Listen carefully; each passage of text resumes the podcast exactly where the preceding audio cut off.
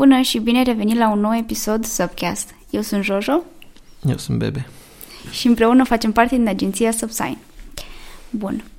Uh, săptămâna aceasta vom începe cu o mulțumire pentru toți cei care ne-a, ne-au ascultat și cei care ați venit poate noi, pentru că am fost nominalizați la uh, premiile Webstock, uh, la Best Podcast uh, și suntem oarecum onorați pentru că sunt niște podcasturi acolo foarte faine și ne simțim așa mândri să fim printre ele. Uh, așa că mulțumim celor care uh, ne-au ascultat de la început și celor care uh, și da, vouă care ați venit pe parcurs, basically. Și mulțumim și celor care au dat share și care ne-au Ah, lăsat yes. mesaje în ultima săptămână în care ne-au descoperit, ne-au felicitat și în lumea reală și în online. Mhm. Chiar au fost destul de mulți și au fost foarte neașteptat. Yes, so, mulțumim frumos. Anyway, moving forward. Uh, pentru săptămâna aceasta, um, subiectul despre care o să vorbim este unul pe care noi o să ne concentrăm foarte mult uh, pentru luna octombrie în principal. Bine, a început acum, dar în principal pentru luna octombrie. Și anume employer branding. Uh, ne poți spune ce este employer branding, Bebe? Da, îmi place pe scurt, ca să nu intrăm în definiții Wikipedia și alte lucruri Mhm. genul ăsta. Employer branding se referă la brandul de angajator. Mai exact și concret, e cum ești, ești tu privit ca și companie în fața potențialor și actualelor angajați. Mhm. Deci dacă tu ai o firmă și vrei să angajezi oameni, ok, care este percepția, dacă există sau dacă nu, și faptul dacă nu există e un lucru care spune ceva despre brandul tău ca și angajator și în același timp angajații tăi, cei care lucrează deja pentru tine, cum te privesc, cum își văd ei locul de muncă, cum te văd pe tine ca și angajator. Mhm. Practic, astea sunt cele două mari părți ale unui brand. E cel de a tău ca și în fața clienților și cel în fața angajaților sau resurse umane. Da. Ok, cool. Practic, uh, pe scurt, employer branding se referă atât la imaginea internă cât și externă în cadrul de uh, angajare și retenție a viitorilor sau actualilor angajați. Yep. Cool. Bun. Uh, câteva date de la care o să începem uh, această discuție. um, Ca noi... Să, da, ca să, vă, ca să Ok. okay. înainte de asta, ca să vă zicem, experiența noastră cu employer branding e de 2 ani de acum și a fost Mhm. o chestie care a venit cât de cât firească și organică. Ca și subiect este destul de nou ca topic, pentru că au Da. apărut da. ca și problemă special la firmele care se extind super mari și repede din producție și din sectorul de IT. Ele având cea mai mare nevoie de resursă umană, aceasta fiind destul de limitată. Și în ultimii doi ani au început să vină către noi, noi fiind o agenție de marketing, companii din sectorul de IT care aveau nevoie de campanii pentru recrutare, uh, optimizarea site-ului de cariere, Mhm. uh, evenimente, prezența lor la evenimente, congrese și târguri să fie mai dinamică sau să arate m- diferit, ca să nu zicem wow.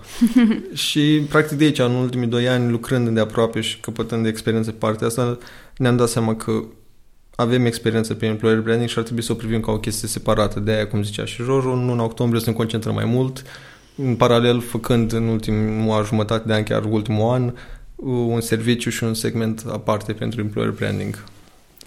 Cool. Um, ca să începem puțin așa cu niște date, uh, noi ne-am luat, uh, am luat practic cele patru generații care sunt acum în, uh, la locul de muncă, uh, pe care îi poți găsi ca și angajați. Sunt, uh, este baby boomerul care este născut între 46 și 64 și probabil o să retragă în vreo, în vreo 5 ani, cam așa, într-o perioadă de 5 ani. Um, Este persoana din generația X care e născut între 65 și 76 și constituie cam 50% din uh, uh, clasa muncitoare a României. Uh, și generația Y care uh, este cea mai predispusă la a avea cele mai multe cariere de-a, timpul, de-a, de-a lungul vieții, uh, cei născuți între 77 și 95, de aici facem parte și noi, și generația Z care, face, care abia intră practic în partea de, uh, de muncă, uh, sunt- care sunt născuți după anul 96. Eu oarecum sunt borderline, Ești, un, foarte aproape între generații. So, ești un hibrid. Yeah. Da. Anyway, de ce am zis că sunt importante lucrurile astea? Pentru că, practic, employer branding-ul e partea aia de a combina nu doar nu doar de a îți aduce oameni în, în, în companie, ci și partea de a-i reține pe cei care ai, indiferent de generațiile din care fac parte. Pentru că, bineînțeles, că unui baby boomer o să-i vorbești diferit, uh, diferit față de unei persoane care este în generația Z uh, unui, unei persoane care este milen, millennial, uh, o să vorbești foarte diferit sau o să te comporți diferit față de un baby boomer și așa mai departe. Și vor lucruri diferite, se așteaptă la lucruri diferite, um, au țeluri diferite în viață, cam ce și-ar dori ei să facă și din chestia asta employer branding eu cred că este foarte importantă pentru că tu trebuie să te asiguri ca angajator că satisfaci uh, nevoile și așteptărilor uh, tuturor generațiilor. Da, mai ales în contextul în care, conform datelor, în anul 2017, 55% din firmele din România au raportat că nu au toate pozițiile deschise acoperite. Și aici mm-hmm. nu ne ferim la ultra experți, oameni cu expertiză, din toate pozițiile, de la da. entry level la orice lucru, ei nu au pozițiile acoperite.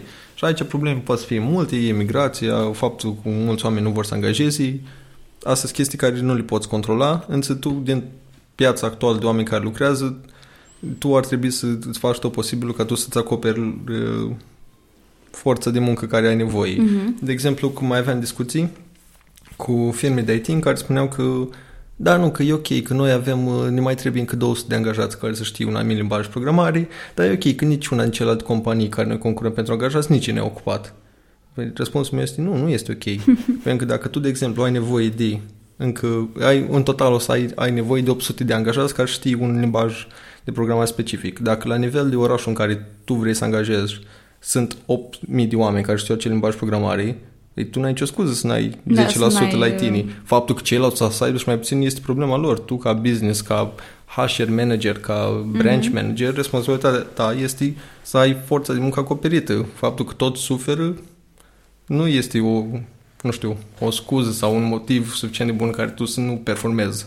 Da. Da, bine, de obicei îți folosești lucrul ăsta în, în general, că dacă mie nu merge bine, e ok, că nici celuilalt, celuilalt nu merge așa de bine, so it's ok. da, cam asta e una din lucrurile care le-am văzut întâlnindu-ne în discuții cu oameni, în principal de pe zona de HR, că mm-hmm. e oarecum de acum 2 ani de la panica și stresul de a face cam tot posibil ce ar vrea ei ca să atragă oamenii, Acum am avut să le relaxa foarte mult, tocmai pornind la scuza că e ok când ești la el alții mai bine. Uh-huh. Ceea ce nu sunt neapărat ok cu asta, mai ales că știm exemplu concret de firme care își închid departamente întregi tocmai pentru că n-au oameni, nu că n-ar avea clienți.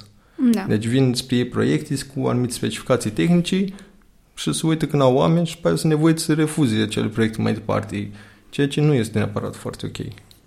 Da, o altă chestie care mi se pare foarte importantă este imaginea um, departamentului de HR despre angajații săi și imaginea angajaților despre, despre companie, care tot timpul este una foarte, foarte diferită. Uh, pentru că vorbeam cu, cu cineva dintr-o companie și ne spunea că nu, angajații noștri uh, pleacă pentru că nu au destule beneficii. Și practic ei asta încercau tot, să le dea mai multe beneficii și mai multe beneficii.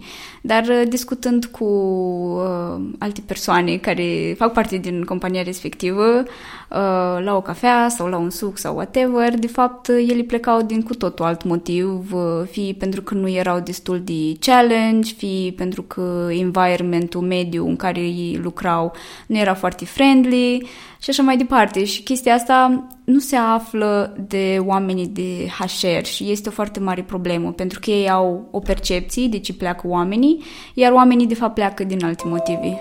Da, am auzit... Uh... Mulțumim, Bitdefender. Nici măcar nu este sponsor. Da. Am auzit uh, o metaforă foarte bună când am fost pe trecută la Cluj, am vorbit chiar despre asta. Îi, dacă tu te afli într-o încăpere cu alți oameni și stați mult timp acolo, vă gândiți, faceți mm-hmm. chestii și la un dat ieși la o pauză de țigară sau ceva, când te torci înapoi să-ți dai seama că trebuie să deschis un geam în camera respectivă, tocmai ca să aerisești. Da. E, de multe ori tu fiind foarte prins în activități și în problema ta, chestii care se întâmplă de multe ori pe HR sau pe management într-o firmă, nu-ți dai seama de fapt care e problema actuală sau ce ar trebui să faci.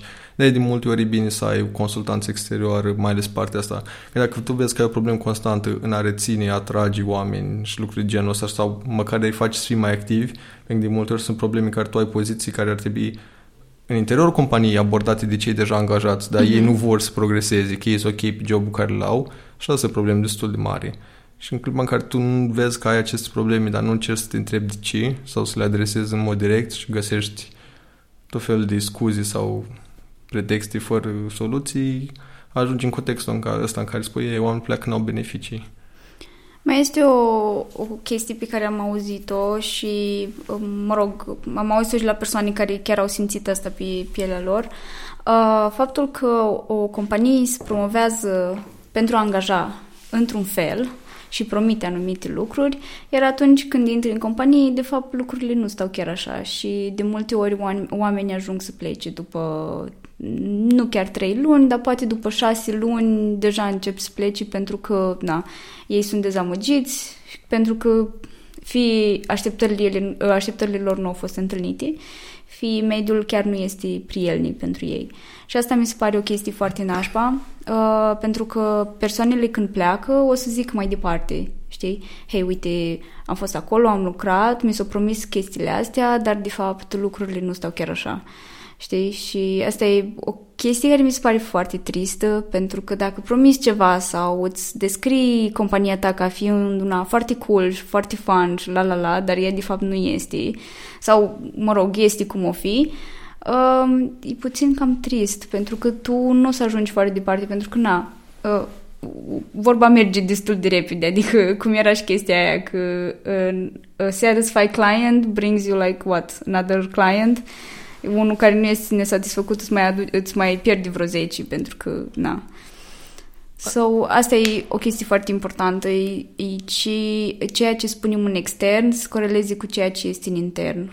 Da, aici ca și un exemplu și nu o să dau numit companii, nu că da, s-a întâmplat ceva, okay. dar scopul nu e neapărat să-i facem de râs sau ceva, da. e să, na, spunem un exemplu care nu merge sau de așa nu. Uh-huh. E, la o conferință tot pe IT, o cumpărat firma respectivă, era un din parteneri principali și unul din beneficiu a fi partener principal e că la deschiderea conferinței aveau timp 3 uh, minute să arate un video. Uh-huh.